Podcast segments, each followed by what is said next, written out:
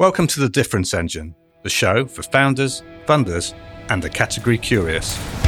Don't confuse size, don't confuse valuation with category leadership. I'm not the only person frustrated by this. You disagree with my analysis. I do. You either acquire or you are acquired. Imitation is the sincerest form of flattery, and it's proof that you're winning the argument. We all know history is written by the winners. Hello and welcome to The Difference Engine.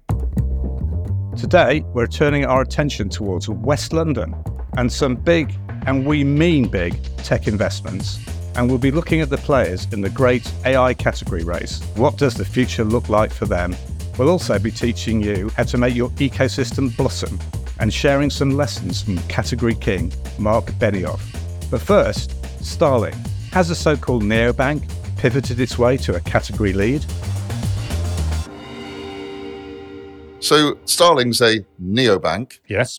And, at least 10 years ago, we were knocking out copy for companies looking to target the banks, saying, don't worry, big high street banks. This lot will go away and they won't worry you. They've stuck around a while, but some of them are making some interesting moves, particularly Starling with its estimable CEO who's just moving on and handing the baton over. This is a company that's had an idea, a category-like idea. Well, yes, its category idea was that it's put all its technology into a subsidiary called Engine. And we think that this will be the engine of Starling's growth in the future. And it's not without precedent, because those familiar with the UK shopping scene will know Ocado. It's an online supermarket, and this online supermarket has done exactly the same. It appears to be increasingly a demonstrator for the Ocado smart platform with, its on vogue and highly valued combination of artificial intelligence, robotics, and automation. Now, this may be a case where the category move unfolds after time. So obviously, Starling Bank started as a neobank, new type of banking, slightly better bank with Anne Boden at the helm. Ocado, when it started off, lots of people thought Ocado was just the online branch of Waitrose. No, it had a deal with Waitrose. That deal expired. Famously, lots of people ripped them off, and they then signed another deal with Marks and Spencer, and I believe they've also got deals with Morrison. So now they are becoming what they probably always wanted to become, which is a platform. But the real platform is the technology that's underneath it. For sure. And much the same thing is happening now with Starling.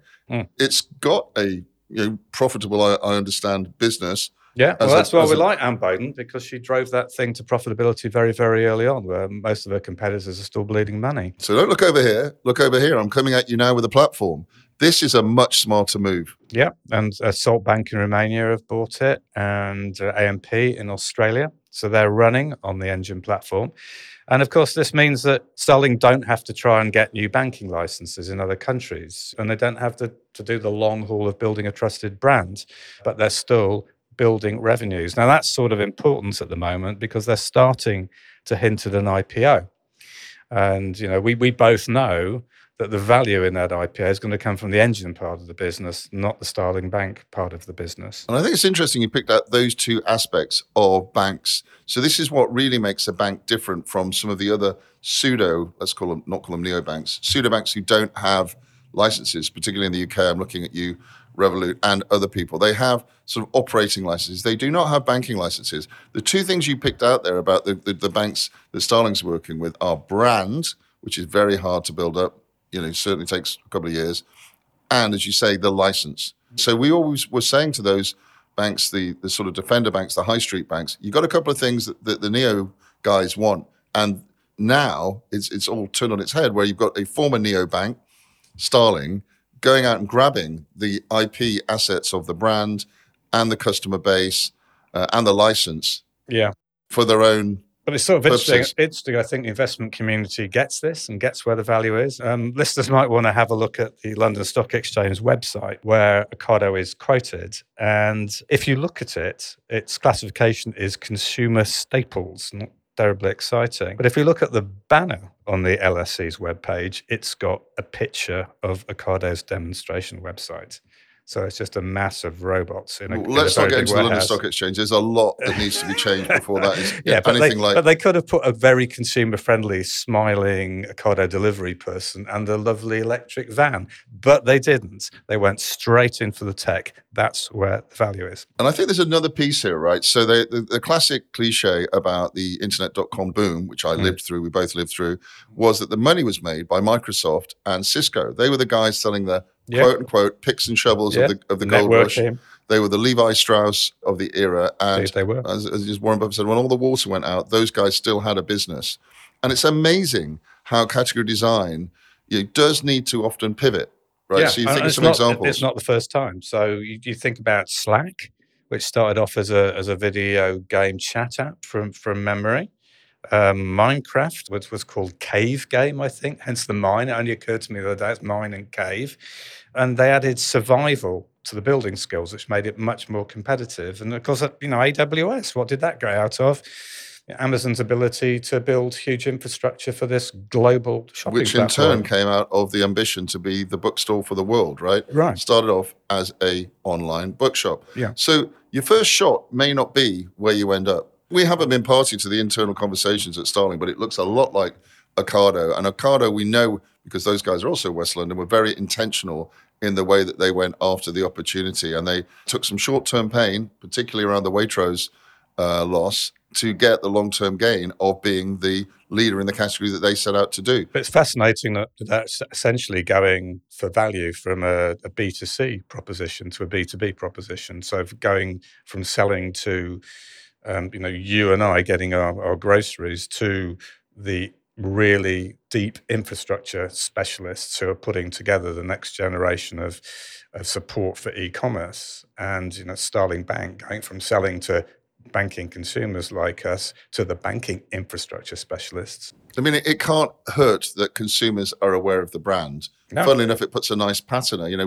We put on our own name on the technology, Starling Bank, Ocado, and now we're going to go do the B2B, the heavy lift, the sales, where the money's really made at the back end. We're doing that with a brand that people know. So it's sort of interesting case study in that respect. But we do wish the guys at Starling all the very, very best. I'm personally a user, as I am of Ocado, and I really like the way that these guys have sort of pivoted to where they always wanted to be, which is a very strong B2B category. Yeah, we hope that bodes really well for any future IPO. So from both of us, good luck, Starling Bank. Yep. Well done. More on the blog.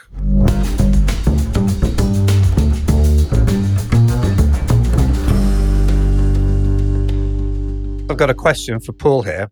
Paul, what is a flap? Ooh, at the risk of appearing prudish, I'm afraid I don't know. Well, okay. Let me tell you, it's Frankfurt, London, Amsterdam, and Paris, and it's used to describe who's who in terms of data center investment there. And apparently, good old UK is leading it. Why? Because we've apparently attained leadership in public cloud infrastructure. Oh, so I know what you're talking about now. Right. So Microsoft, in a slow news week, decided to announce that it is going to invest, and very helpfully for the UK government, 2.5 billion in a data center district very close to here. This is a local news story we're talking about, probably 2 miles that way in Acton. Yeah, but you might think, what news is that? Because in that particular district, we've already got 2 Equinix data sites. Arc Options, Colt are there as well. And Vantage has just said it's going to put another data center in. So what's special about Microsoft pumping some money into this? Well, I think the key is Northwest London. The key is AI, right? It's all very well putting a dumb-ass data center anywhere you want to, flap or not. But if you're talking, and they are talking, about 20,000 of these super rare AI GPUs by 2026, that's a hell of a lot of money. It is. It is a hell of a lot of money. And, again, it might just be, oh, look at us. We've got a new data center, and it's a bit special because we've got the AI GPUs in there. But it's a little bit more than that. They're already showing that they intend to build an ecosystem around this, and a lot of this investment money is going to do that precisely.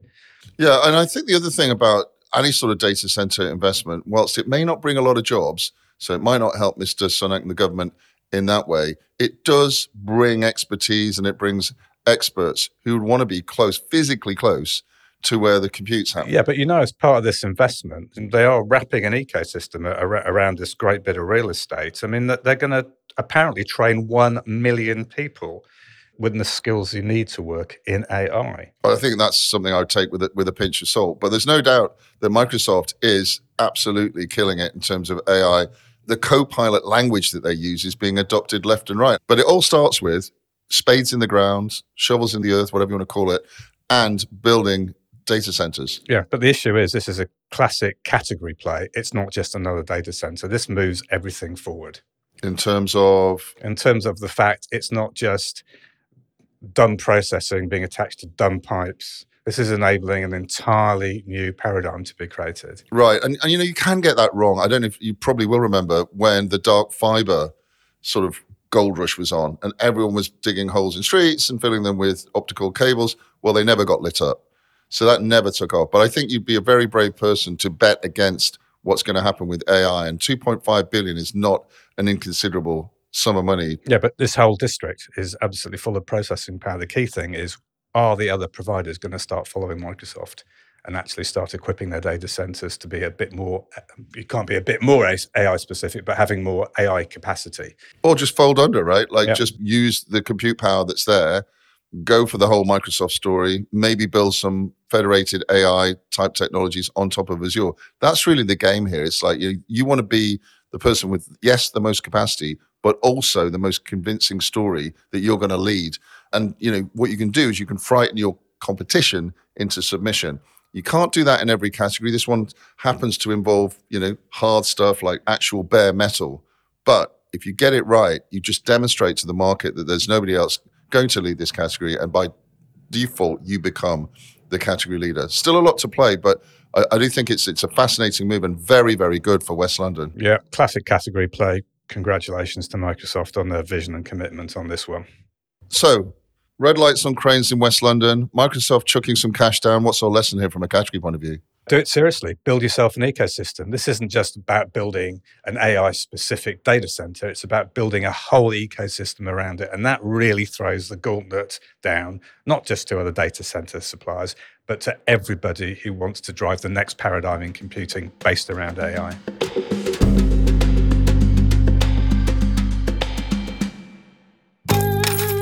You've got to learn to earn. This week, we're going to give you a few pro tips on what an ecosystem is. Once again, an ecosystem is a key component of the category design process alongside blueprints and points of view. So, why should you care about ecosystems? Well, it's one of the most important things that you can do to help build value for the customers that your category has been created to serve. But, this ecosystem has to deliver value to those people who are with you on the journey in delivering it as well.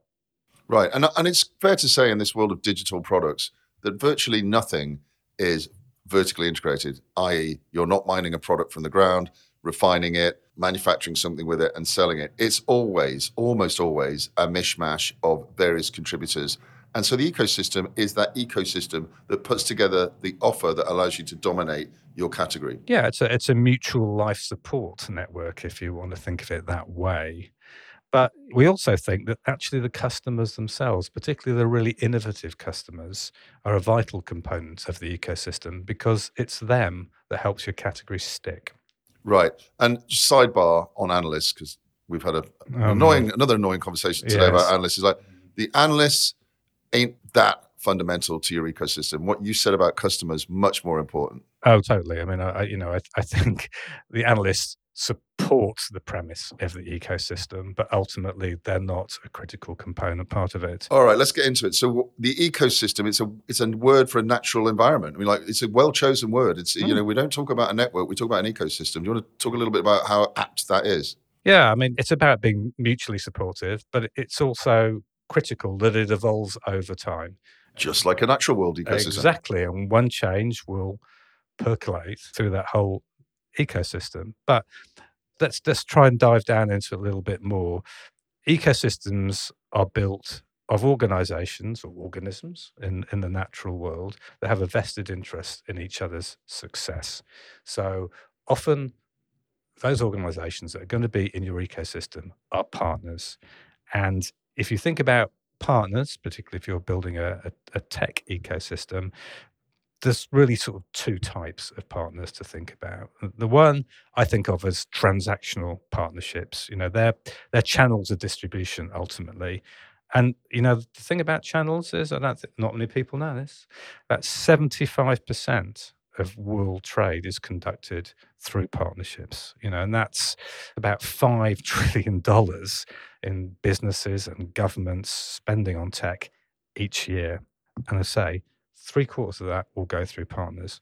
Then there's another, slightly more nebulous, but just as important type of partner, which are the non-transactional partnerships. And they're companies and organizations and even individuals who add value during or after the transaction, but don't collect any money on behalf of a vendor.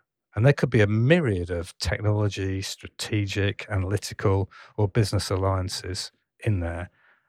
The reality is that a lot of organizations are both types at once. They may be adding a whole lot of value that may not have money instantly collected from it, but their partnership will add huge strategic value to their particular offer as part of the ecosystem.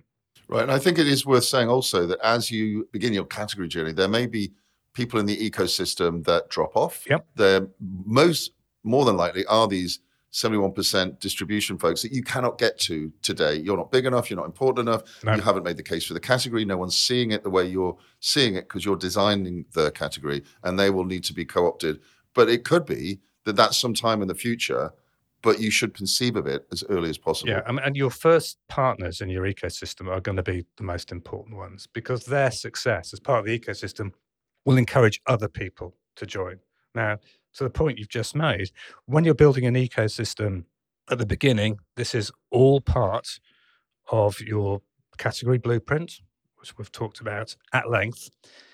And the people that are going to be with you at the beginning of the journey are not the people doing business as usual. Because remember, this is all part of doing business not as usual. So let me just capture this. So you're saying that some of the people in the ecosystem, early doors in the category, could be very left of center, you know, what's relationship, but they've got a joint enterprise, if you will, with your category because they stand to gain a lot from it, yeah. Even though that may not be obvious even to them at the start. They are not wedded to an existing ecosystem. They're not wedded to the status quo.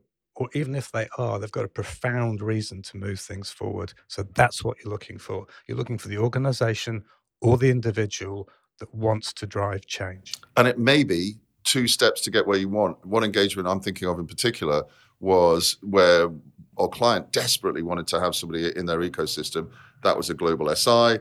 They know that the distribution that you talked about before will get them to lots of enterprise deals that they couldn't get on their own. But they couldn't go straight at them. We had to make a stepstone move with somebody else with the deliberate intention of getting some attention on their product so that the big guys could say, oh, maybe there's something in this. But I believe that the phrase is a sprat to catch a mackerel. I thought it was a sprat to catch a whale, but same thing. Well, you're just more ambitious than me sometimes. Exactly. But I think the point here is that what you're looking for with that strategy is to get a real sense of fear of missing out, of FOMO, yes, amongst the bigger players who will suddenly move with you. And that's when your ecosystem development becomes exponential. And contrast all of that with the ambition that too many people have these days, which is, these are my distribution partners. These are the guys that I need to get to. And if I don't get to them, I won't have achieved anything. Mm. This is much bigger thinking, right? Yeah. And when we're talking about bigger thinking, those early ecosystem partners have to be prepared to go with you on that category journey. You know, they have to be prepared to take part in validating strikes, for instance. They will be an important part of that and evangelizing that category in their sales, marketing, and any other influencing activity they're doing. So you have to choose your ecosystem partners very, very carefully. But it is very frightening to me how many times you express that you want somebody to join your ecosystem. They're not there now. And there's this sort of trepidation, fear, I would say, of going to just ask. You know, before The question gets asked, shall we try and partner with somebody? Often it's like, well, they will never partner with us. Like, you've given up before you've even started. Yeah. And that unambitious view of the ecosystem is just, you know, doomed to failure. Well, I think you should ask yourself a very tough question. If you're not prepared to go out to a potential partner, explain what it is you want to do on your category journey, probably means your point of view isn't hard and fast enough at that stage. And it really, really should be. You should be totally confident in taking that point of view out to market. It may just be that you may get rejected from people who are in existing ecosystems simply because they cannot move fast enough, or it's not in their interest to move. They may absolutely get what it is you're trying to do, but it's just not the right time. Right. So just summarizing some of this conversation about ecosystem then. So what we're saying is be extremely ambitious in your ecosystem. Yeah, make sure they're aligned with your point of view. Go for the randos, the random sort of folks you think may not go along with it. Yeah. Ask as many people as possible. Yeah. Because it's part of building the category, right? And the ecosystem partners are amplifying your category. That's the big prize. That's what you want. That's what you want. And they're not going to do that if they're massively invested in the current status quo, or I'm not going to do it immediately. So don't take rejection as a rejection per se of your category idea. They will be rejecting a partnership with you for loads of other reasons that are not to do with your category vision. So it's all about sourcing those sort of left of center, stupidly ambitious, equally bought into your POV as you are type partners. That's the ideal ecosystem. Yeah, they're your partners in the new world you're going to create.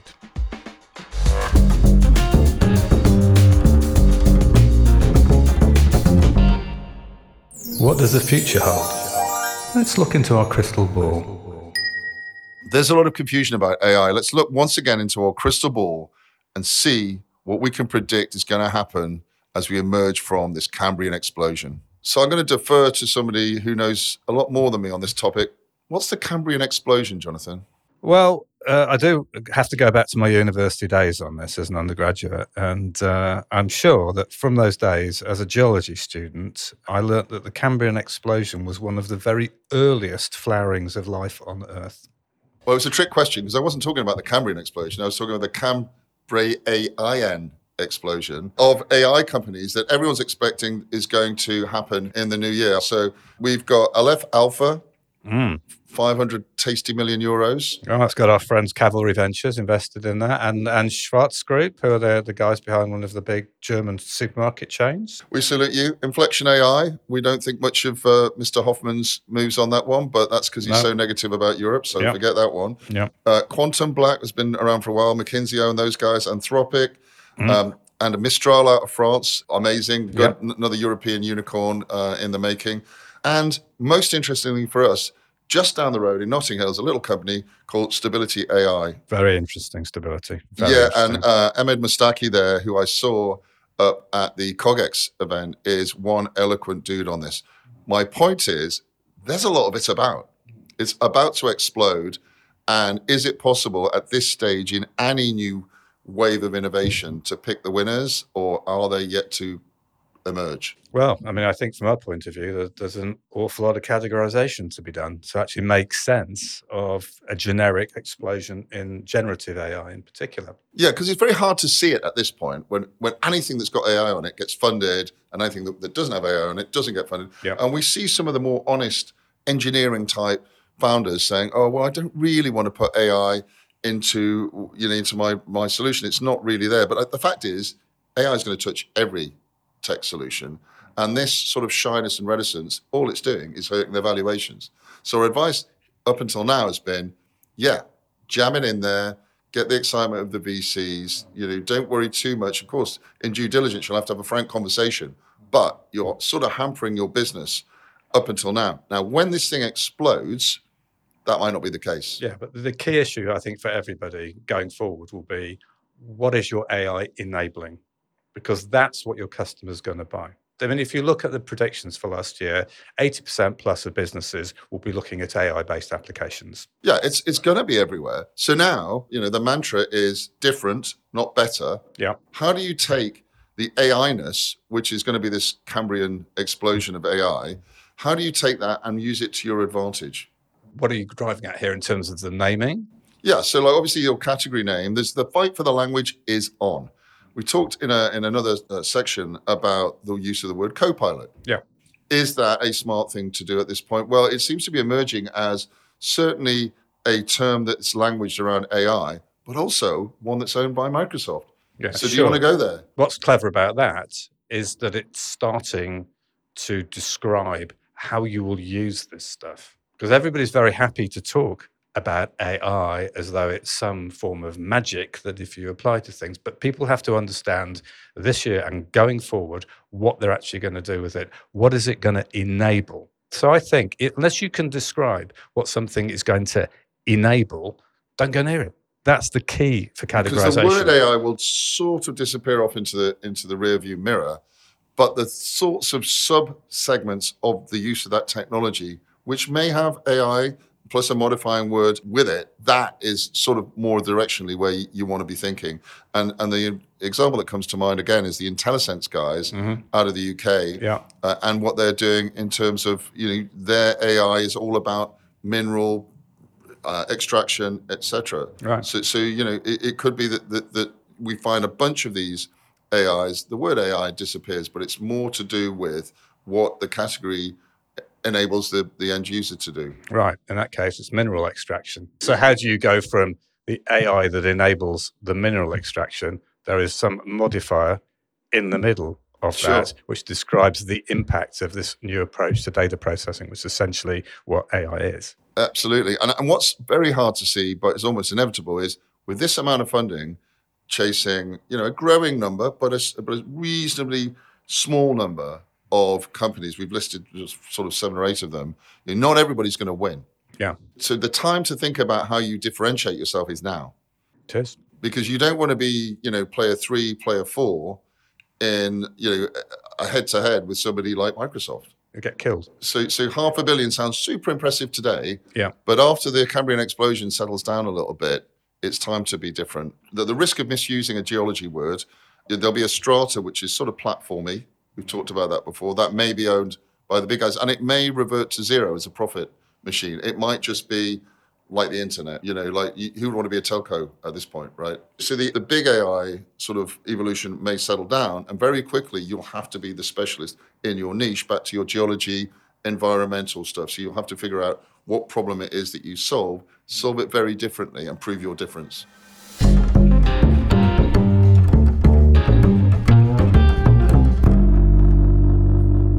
I wanted to talk a little bit about big lumps of paper, books. That's what they're called, books. Mark Benioff has published another tome fairly recently. It's called Trailblazer, for people that haven't, in any way been aware of what this man does. We give all the team copies of Behind the Cloud, which is the story of how Salesforce.com went from idea to billion. Now, that seems very passé because a billion was a long time ago for this guy. Yeah, but I think, as you'd expect, there's a bit of a category story here. And we go on quite a lot about Eddie Yoon and Linda Deek's seminal piece in Harvard Business Review. I mean, it's 10 years old, but it's still good stuff. And, what we got out of that was that category leaders get most of the value out of the ecosystems they build around them. And funnily enough, even though that book's 10 years old, I see UK and European entrepreneurs in organizations like Boardwave, etc. Yeah. Now only catching on to how long it takes to fully flesh out a category and the beauty of the long-distance strategy that building a new category is. I think you're absolutely right. I think you don't have to look much further than Salesforce for an object lesson in delivering value-added category design. I mean, just look at the numbers. The non-GAAP revs for FY 2024, they're projecting 34.8 billion. In FY 2023, that was 31.4, 22, just over 26 billion. And he couldn't help himself. 10 years ago, it was 4.1 billion. I mean, I think it was very eloquent. It was just a tweet with just those numbers from the man himself. And I think what he's saying is, interpret it as you will. We have a category story and we have built category that just pays off in numbers. The stock price has increased over 5 times in 10 years. I think, with my M&A hat on here, that the thing I think is amazing is the increase in margin. And you can see the increase in margin just going up and up and up as their leadership in CRM became indisputable. In 2020, the margin was just over 16%. It's now over 30%. Right, and so margin, let's remember, this is returning money back to the investors. Unlike everybody in the zero interest rate period where they were just, please invest in me, I will make you some margin at some point. Yeah. This guy's a margin machine. Absolutely. And, there wasn't a blip during COVID-19. Maybe not. He's bought as well as built a lot of stuff. So you think about Heroku, that was inspired. You think about Tableau, you could say you overpaid for it. Demandware, question mark, exact target, don't know. No, but there's some crackers in there, and they get bigger and bigger over time. So you look at, 2020, it was Slack, and that was, 27.7 billion. Tableau, 2019, 15.78, MuleSoft, 6.5 in 2018. Yeah, I don't know about the MuleSoft right back to deal, exact to be target, honest, but, Yeah, so, he has built and bought his way into success. But he was always clear in his vision from the start that he's going to be a category that he's going to own. And what he's done is fleshed out around it. Yep. He's almost built the ecosystem for what used to be called CRM. So he's definitely a guy to keep an eye on. And I like the eloquence of, instead of talking about things in terms of flowery language, just posting the numbers at this time when everybody's hurting. I think he's really telling people who's the boss of category. I think so. And these things didn't happen by accident, as you say. And it's a reminder that, the hard yards in category design can really deliver if you get it right. So, I guess my view is that if you're looking to find some sort of inspiration for a category journey in 2024, look no further than Trailblazer. Get that on your New Year's reading list. One of my favorite quotes from that book is, and I have to read this, I can't remember it all. He sort of neatly summarized the aim of categorization, sort of inter alia and something else. He said, the future isn't about learning to be better at doing what we already do. It's about how far we can stretch the boundaries of our imagination. Yeah, and I think, we always refer back to, it's 10 years old now, it's an old book, Play Bigger, right? And Benioff's on the dust jacket of that, talking about the importance of category. Lest you forget, this guy figured it out a long time ago, and everyone else is still wringing their hands about whether or not it's a good thing to do. Actually, the proof is in the pudding, and the proof is in the numbers on this one. It's a good one to read anytime, but the sooner the better. Yeah, so as far as we're concerned, Mark Benioff is category. We salute you, Mark. Thank you for listening. If you want to learn more about what you've heard today, then you can go and read our blog at becategorical.com. If you're ready to make that bold category play, then get in touch. You can find all our contact details in the show notes. And remember, don't be better, be different.